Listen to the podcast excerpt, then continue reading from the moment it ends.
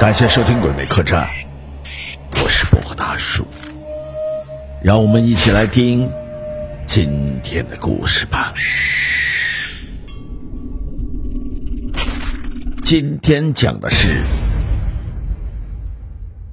腐尸谜案。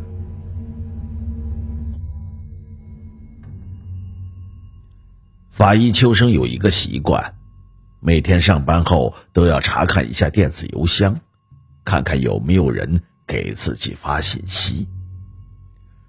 这天，秋生照例打开邮箱，见有一封未读的邮件。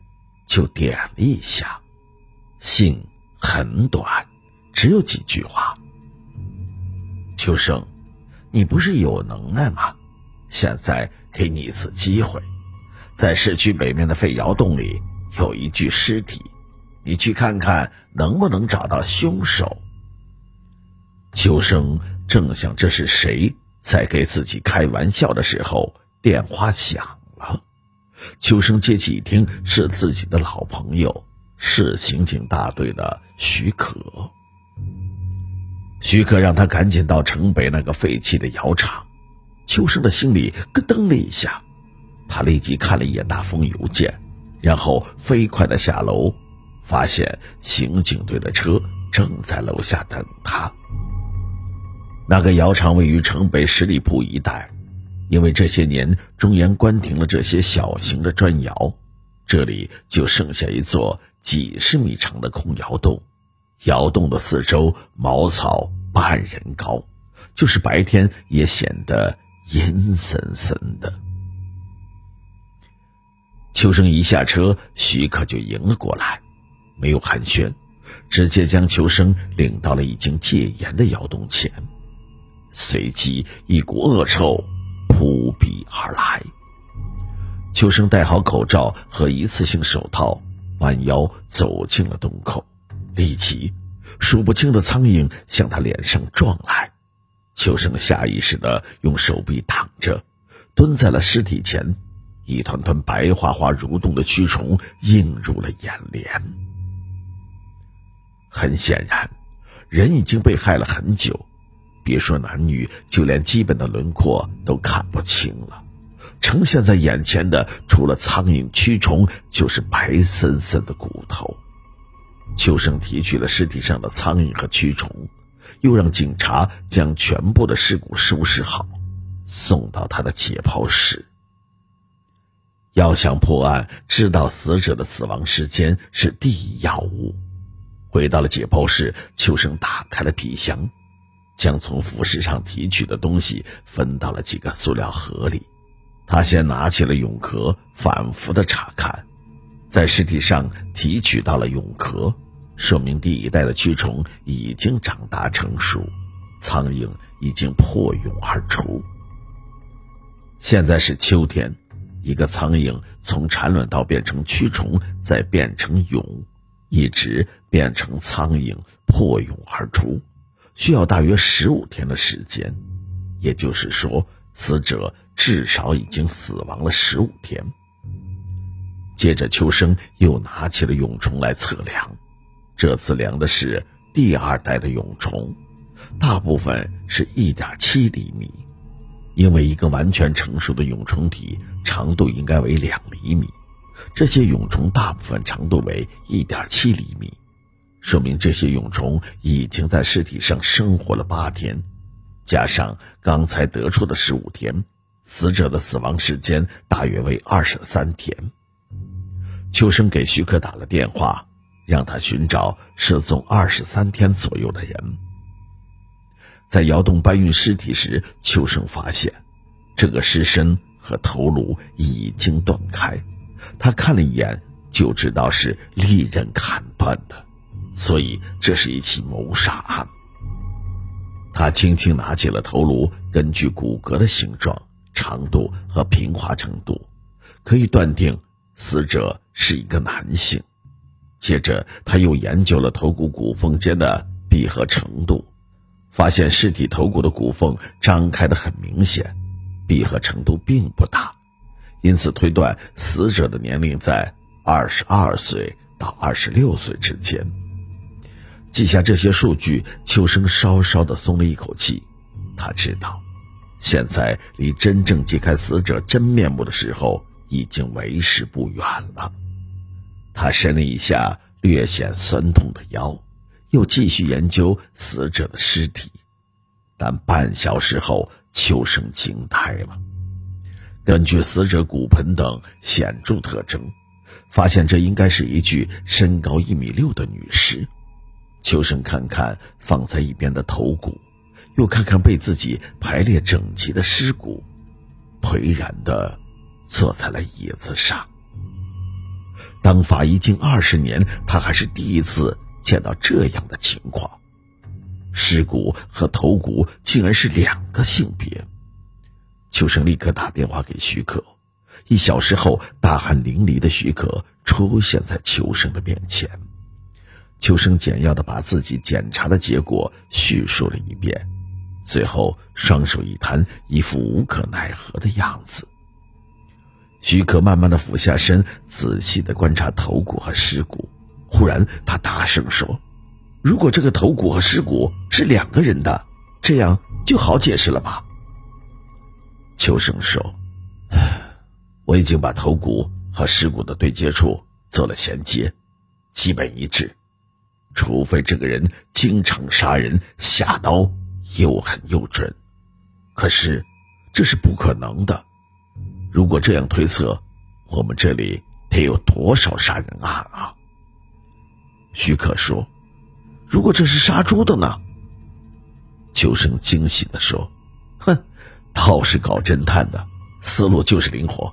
好，先按这个思路查下去，看看这个给我叫板的幕后人。”到底想干什么？几天后，许可接到大林乡派出所的电话，说他们村的王大壮报案称，他们二十三岁的儿子失踪了。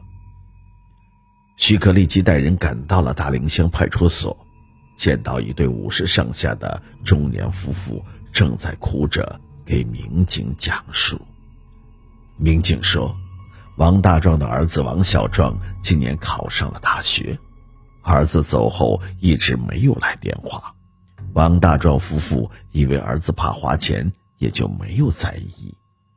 谁知今天突然接到儿子学校的电话，问他们王小壮为什么没去上学。王大壮夫妇这才知道，儿子根本没去学校。许可让他们想想有没有仇家，尤其是屠夫。王大壮说出了一个名字：王二猛。他几年前曾要死过我家的小牛。随即，王二猛被带到了刑警队，但他矢口否认杀了人。这时，秋生走了进来，问道：“王二猛，你认识我吗？”王二猛看了他一眼，从牙缝里挤出几个字：“烧成灰，我都认识你。”，这就对了。秋生笑着说：“种种迹象表明，你是杀害王小壮的凶手。你，你血口喷人！”王二猛显得很激动。别以为你是法医就可以信口雌黄，老子不吃你这一套。告诉你，我没有杀王小壮。没有。许可说：“没有一个凶手开始就承认自己杀人的。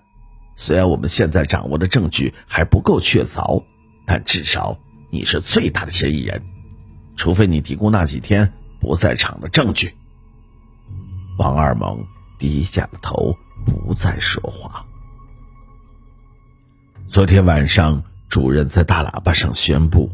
今天公安局将在村里现场办公，剖析犯罪分子的心理，给全体村民以警示作用。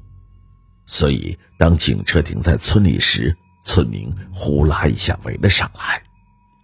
村主任见人来的差不多，宣布大会开始。许可先向村民通报了这次重大杀人案的进展情况。接着，秋生给大家解释为什么锁定王二猛为犯罪嫌疑人。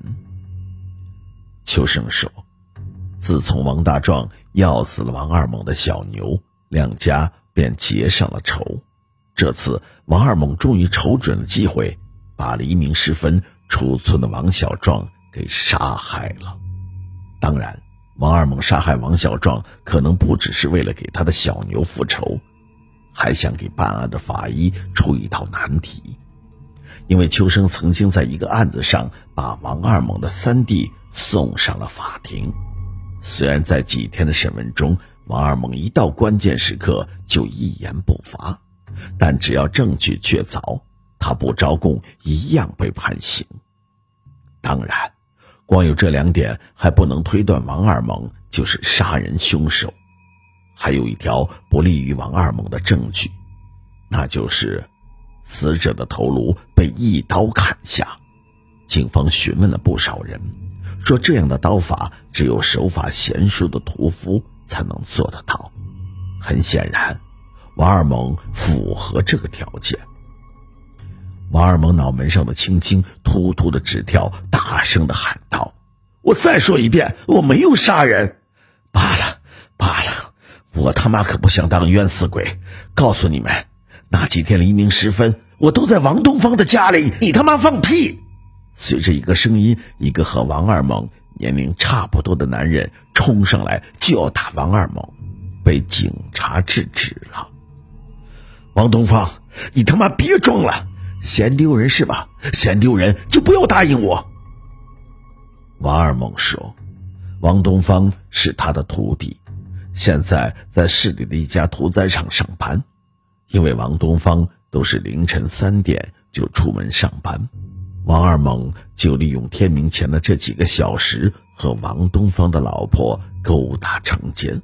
后来王东方发现了，就找王二猛算账。王二猛答应可以让自己的老婆来陪他。谁知王二猛的老婆虽然在王二猛面前低三下四，却宁死不从王东方。去了几次都被打了出来。为此，王二猛。不仅觉得沾了光，还笑骂王东方没有出息。许可问道：“即使这样，也不能证实你就在王东方的家里呀？”这简单，王二猛冲着人群里自己的妻子喊道：“去，回家去拿我那部新手机，能照相的。”王二猛的妻子只好哭着离开了人群。一个警察。随后跟了上去。十分钟后，王二猛的妻子把手机拿来了。